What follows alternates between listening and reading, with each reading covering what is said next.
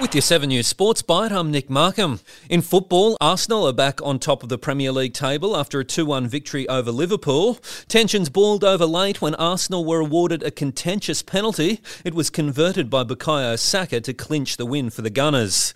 Cristiano Ronaldo scored his 700th goal in club football in Manchester United's 2 1 win over Everton.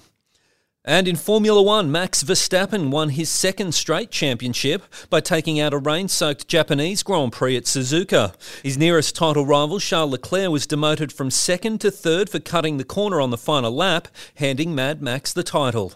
And that's your 7 News Sports Byte for Monday, October 10. I'm Nick Markham.